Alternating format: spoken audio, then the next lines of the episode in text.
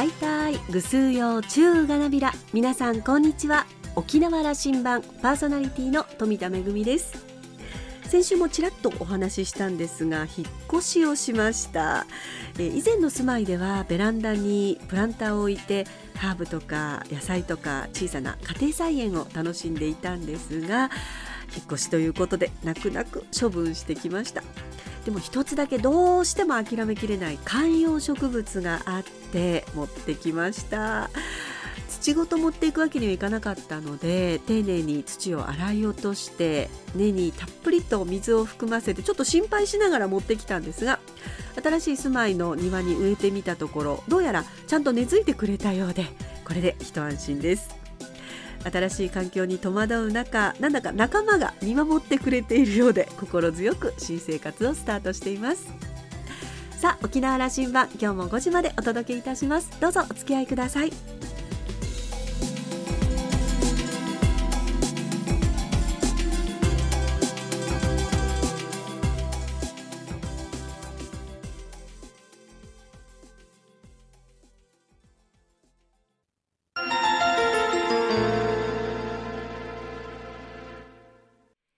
那覇空港の2本の滑走路が一望できるレキオスラウンジ。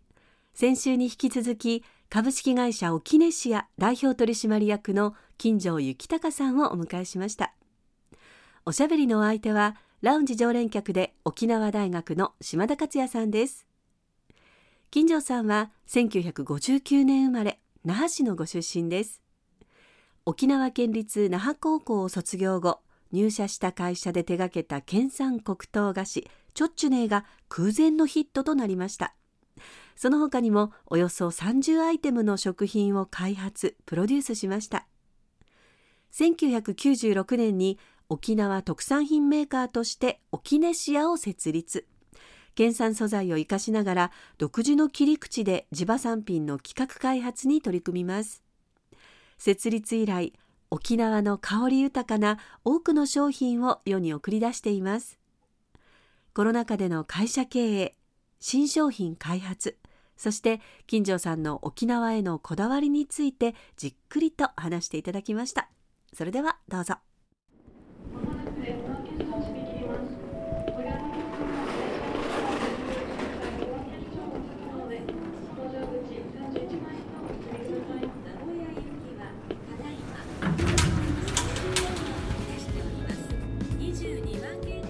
例えばこういうあのファブレスでいろいろとコラボして作ってるっていうそういう説明をするとあなんかいろいろと共同事業であの一緒になってあの連携してなんかすごくいいイメージがあるじゃないですか。それぞれの持ち味を生かして。ですけれども例えばこういうあの携帯の場合ファブレスっていう携帯が例えば今回のコロナのようにもうあの業界としてダメージがボンと受けた時にあのうちの委託しているそのメーカーが、うん。まあ、例えば本当に100%そのなんていうんですかねあの観光に依存していてそれでも売り上げがガッとやってもうあの人材も確保が難しいとかあるいは工場も稼働ができないとかあるいはもうそもそもコロナで工場がちょっともう止まってしまったといった時に委託している私どものもうあのなんていうんですかね意向とは関係なくあの計画とは関係なくいわゆる止まってしまうんですよ。自分たちのオリジナルの製品がその時点で止まるつまり自分たちはある意味依存をしてまああの仕事をさせていただいてるわけですね。で依存関係が良好な時にはすごく双方ウィンウィンでいいんですけれどもこういう状況の時にはやはりもう自分たちの意図にかかわらず委託してる工場がもうストップしたらもうそもそももう自分たちが積み上げたブランドも含めて完全に止まってしまうんだということにやっぱり痛烈に気づいた時にじゃあやはり自分たちで影響を受けずに何か会社として事業ができる、まあ、新しい、まあ、ドメインっていうんですかねこのそういった分野を、まあ、ここで少しなんていうか切り開かないと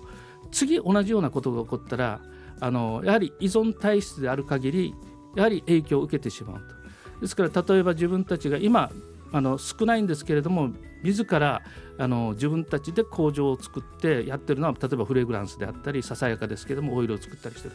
例えばこういったところもきちっと足腰強くしておくことでやっぱり何かあった時の、まあ、自社の浮き袋になるといいますかね。そういったことも、まあ、改めて気づきますし販路としてもやはりこう先ほど申し上げましたように県内の販路以外に、まあ、県外であったり海外であったりそういう販路があることによって一方の市場がまあ止まっても、まあ、次ちょっとこちらで活路が見出せるんじゃないかとかっていうやっぱり選択肢が増えるっていうことですよね。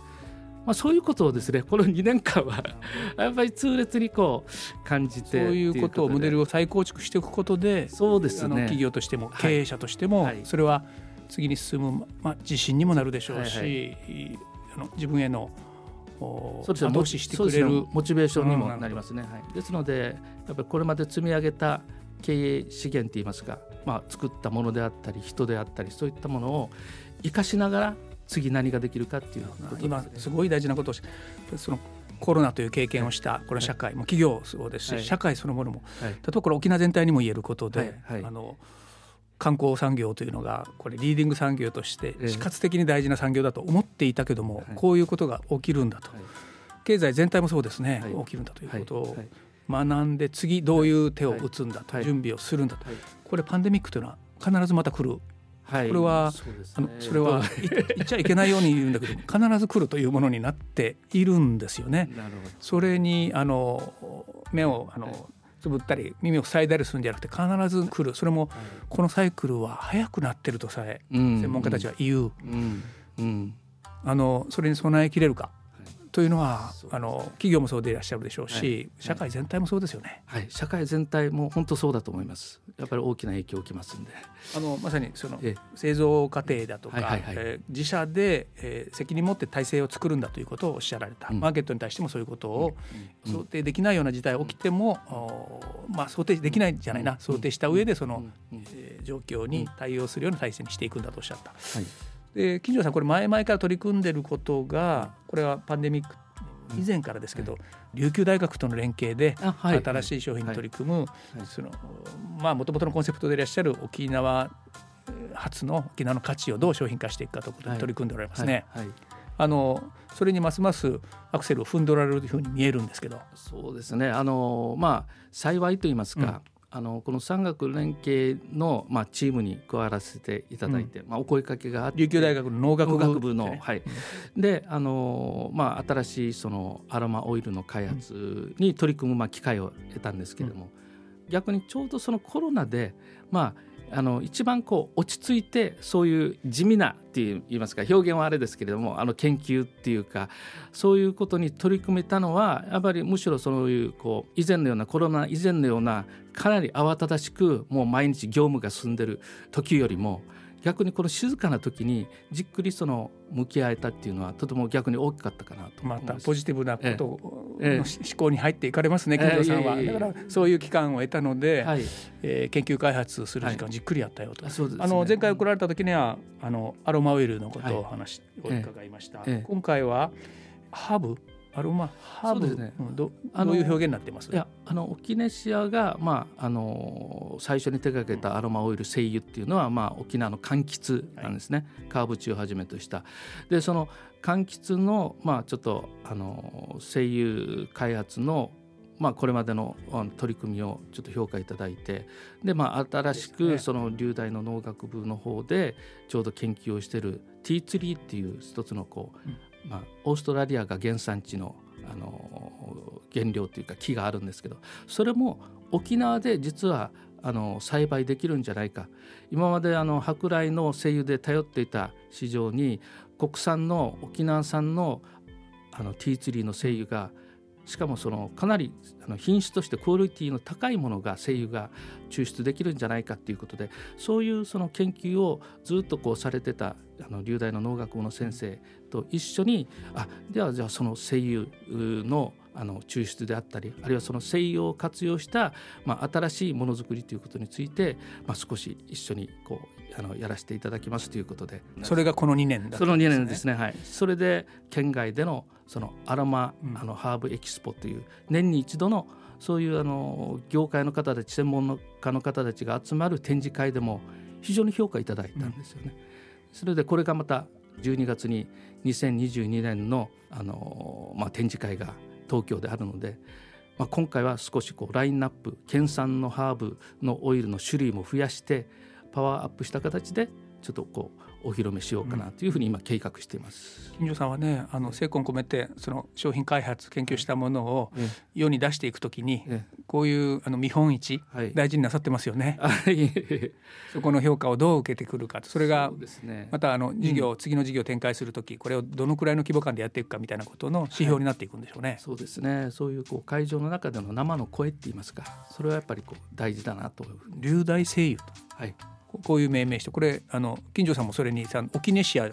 と必ずしも入れなくてよかった。あいえこれはもうあの琉球大学の、うん、まあ、いろんなこのシーズといいますかがこう結集した製品でありますので、まあ、それをまあ逆にこうあの製造販売させていただくっていうことで、まあ、逆にこう身の丈以上のまあ、あのこうなんていうか役割を頂いているというふうにもう恐縮しているぐらいですけれども。商品として我々が手に取ることができるのは、来年になりますか、はい、今はまあすでにあの一部の製品は、まあ、琉球大学のあの生協店舗のであったりとか私どもの EC サイトで販売はされていますがこの、えー、ラインナップもずらりとこう種類が増やしたシリーズはもう来年春から本格的に販売していきたいというふうに。オキネシアのブランドでリリースして出していく、はい、龍大声優のブランドを、まあ、オキネシアが製造発売元としてやっていくと。来年の春。来年の春にはもうあのきちっと。楽しみですね、はい、あのこの今回の新商品を一言魅力を。やっぱり県産100%っていうのはやっぱり一番大きいと思うんですね。ですのでそれが結局その素材をどんどん活用することでまあ、需要が増えるっていうことは生産が活性化されるっていうことは生産者が活性化される。まあ、ティーツリーで言えばそれにもう一つとても大事な要素があってつまり沖縄のあの北部のあの赤土対策っていうかこうあのアルカリ性でなかなかこう有用植物がなんか見出せないようなところで、まあ、その数少ないそのティーツリーっていう素材はやっぱりこう北部のやっぱりあの農産物の活性化にもつながるしっていうような、まあ、いくつかいろいろと波及があってのことなので取り組みなので原産ハーブなんだということ、はい、100%ハーブなんだということはすごく意味を持ってるというふうに。持ってますね沖縄っていうところから。来年2023年春ですね。春です。また楽しみにしています。あありがとうございます。金城さんやんばるに通ってね、はい、あの、ね、世界自然遺産の登録も、はい、嬉しかったですね。嬉しかったですね。はい。あの私自身があの大宜味村のルーツ出身、両親含めてなので、あのやっぱりすごくふるさとがそういうなんかこう一つあの見直されるきっかけになったっていうのはとても嬉しいですね。ふるさとからもいつも声がかかって、はい、地元で何かしてよと言われているはずです。何か考えていることがあるんですね。あ、そうですね。やっぱりはい。ちらちらと、うん、あの地域ではやっぱこれ事業になさる、それも、はい、あのボランティア活動でいらっしゃる。どういうことをそれもちらっと聞きたい。ああそうですね。来年に向けてでしょうから。そうですね。あのやっぱりあのなんて言いますかね。あの沖縄のやっぱり北部っていうかあのこうやんばるの地域っていうのはそれこそまあいろんな素材の宝庫だというふうにちょっと思っていて。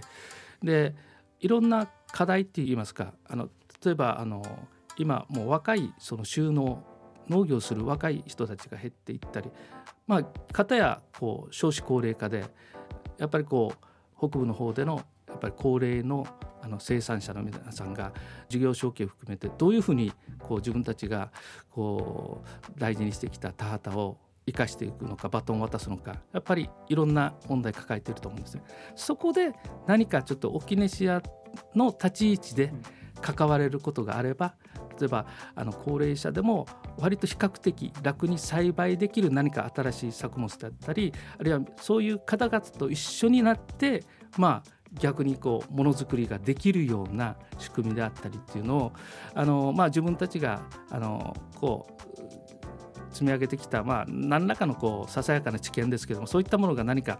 役立つことができればまあ、課題解決に少しつながるかなという。じゃあシニアと表現しておきましょう、まあ、シニア。イメージは70代80代の皆さんに、ね、もう本当にそうなんですよ。これねあのいや先週この議論だったんですけどね、はい、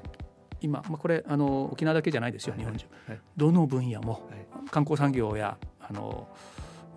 製造業だけではない。どの分野も医療も介護も社会福祉もそれから交通体験もどの分野も人材不足人手不足コロナが明けるけどもそこで議論するのはねじゃあどこでというもっと効率的にということはあるけどもどういう方々によりこの生産性というところに関わってきてもらうかという部分、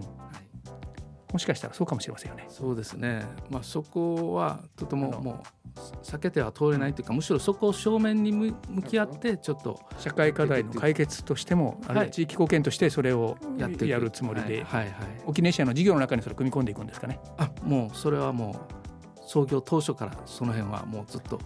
あのうん、なるほど。あの事業理念でやってます、コロナをどうあのポジティブに取られて乗り越えていくか、はい、それからそれは新しい商品付加価値の高い商品に産学の連携で取り組むんだとおっしゃった、はいはい、もう一つ人材が足りないという部分に関して、はい、これ僕らも60代になってるからそうもうあの、もうすぐ自分たちの対象にもなるんだけども、はい、えー、先輩たちにもう少しこれ生きがいとしてと言いましょうかね、あの人手が足りないからとは言わずに、よりこう幸せに豊かな社会作っていくためにも、なんか一緒になんかこう、じいちゃんばあちゃんもうみんな一緒になんかものづくりという楽しい作業の中でこうなんかそれぞれのまあ喜びを見出してっていう、まあ、そういうのができてでできたものをまあみんながまたその称え合ってあの評価もいただいてそれがまた社会に出てまあ新たなまあなんていうかこう収益を生み出す何がしかのアイテムになるとかっていうなんかそういうそのじいちゃんばあちゃんから起点にするものが生まれての循環とかっていうのはまあ僕がずっと昔から関わってるやんばるっていう一つのエリアはとてもふさわしい場所じゃないかなと思って一緒になって楽しく何かできないかなっていうのがちょっとあります。もともとからあった沖縄らしい価値ですよね。はい、そうです、ね、それはなんだろうなユーマールという表現もしてるでしょうし、それが今の社会問題にもバチッと合うのかもしれないと、それを解決策の一つにもなるのかもしれないということも言えていると。はい、そうですねでまあ一番は僕自身が楽しみたいんです。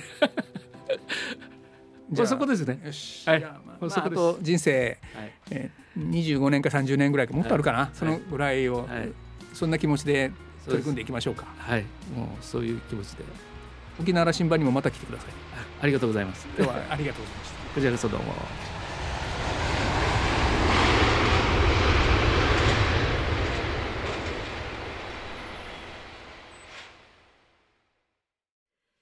金城さんのお話にたびたび登場するティーツリー。オーストラリア原産で先住民族アボリジニの間では古くから主に皮膚の治療に使われてきました。その後研究が進められて広く知られるようになっています。私もですね10年ぐらい前でしょうか。オーストラリアに舞台公演に出かけた時に初めて知ってんこれはいいぞということで、えー、クリームですとかオイルとかリップクリームなんかをですねごそっとお土産に買ってきたことを思い出しますがまさかそのティーツリー県産100%で精油ができたということは本当に素晴らしいですね、えー、先日沖ネシアでちょっと試作品の香りを嗅がせていただいたんですがスーッとこう鼻に抜けるような爽やかな清涼感のある香りがします。現在は一部商品ということなんですが春からは本格的な発売になるということでとても楽しみです。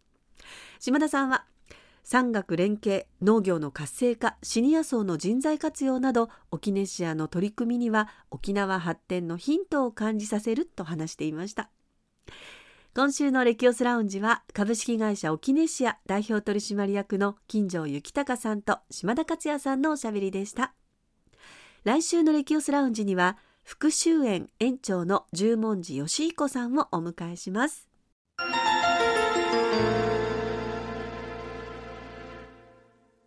めぐみのあしゃぎだよりのコーナーです。今日は舞台公演のご案内です。今度の土日12月17日18日那覇文化芸術劇場那覇アートで運山田隆池上シェルオブタイム時間の抜け殻群れと拡張される記憶と体というタイトルを聞いただけで興味津々の公演が行われます。人間と機械の間をテーマに振付家でダンサーの山田雲さんと人工生命研究の池上隆さんが対話を重ねて新しいプロジェクトが産声を上げました。人間と機械のコミュニケーションがもたらす芸術と科学の使用する新しい芸術表現を模索する第1回目となる公演です。山田雲さんとロボットの群れ VR の世界巨大言語モデルが登場するパフォーマンス。どんな公演になるんでしょうか。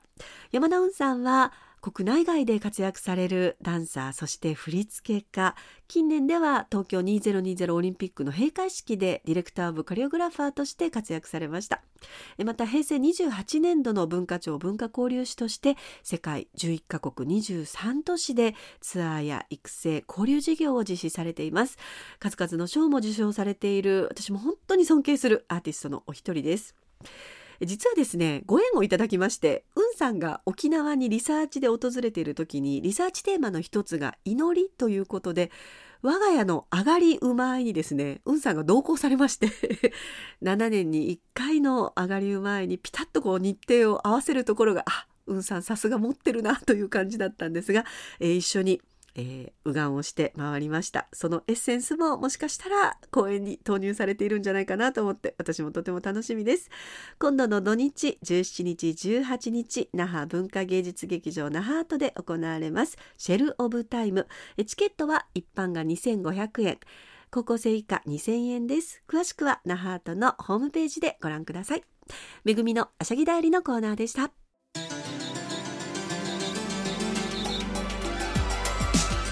沖縄羅針盤の過去の放送音源はポッドキャストでも配信中です。さらに Spotify、Amazon Music、Google ポッドキャストにも連動していますのでお好きなサブスクリプションサービスでお楽しみいただけます。各サイトで沖縄羅針盤と検索してください。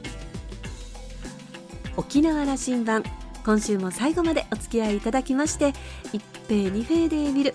そろそろお別れのお時間です。パーソナリティは富田恵でした。それではまた来週。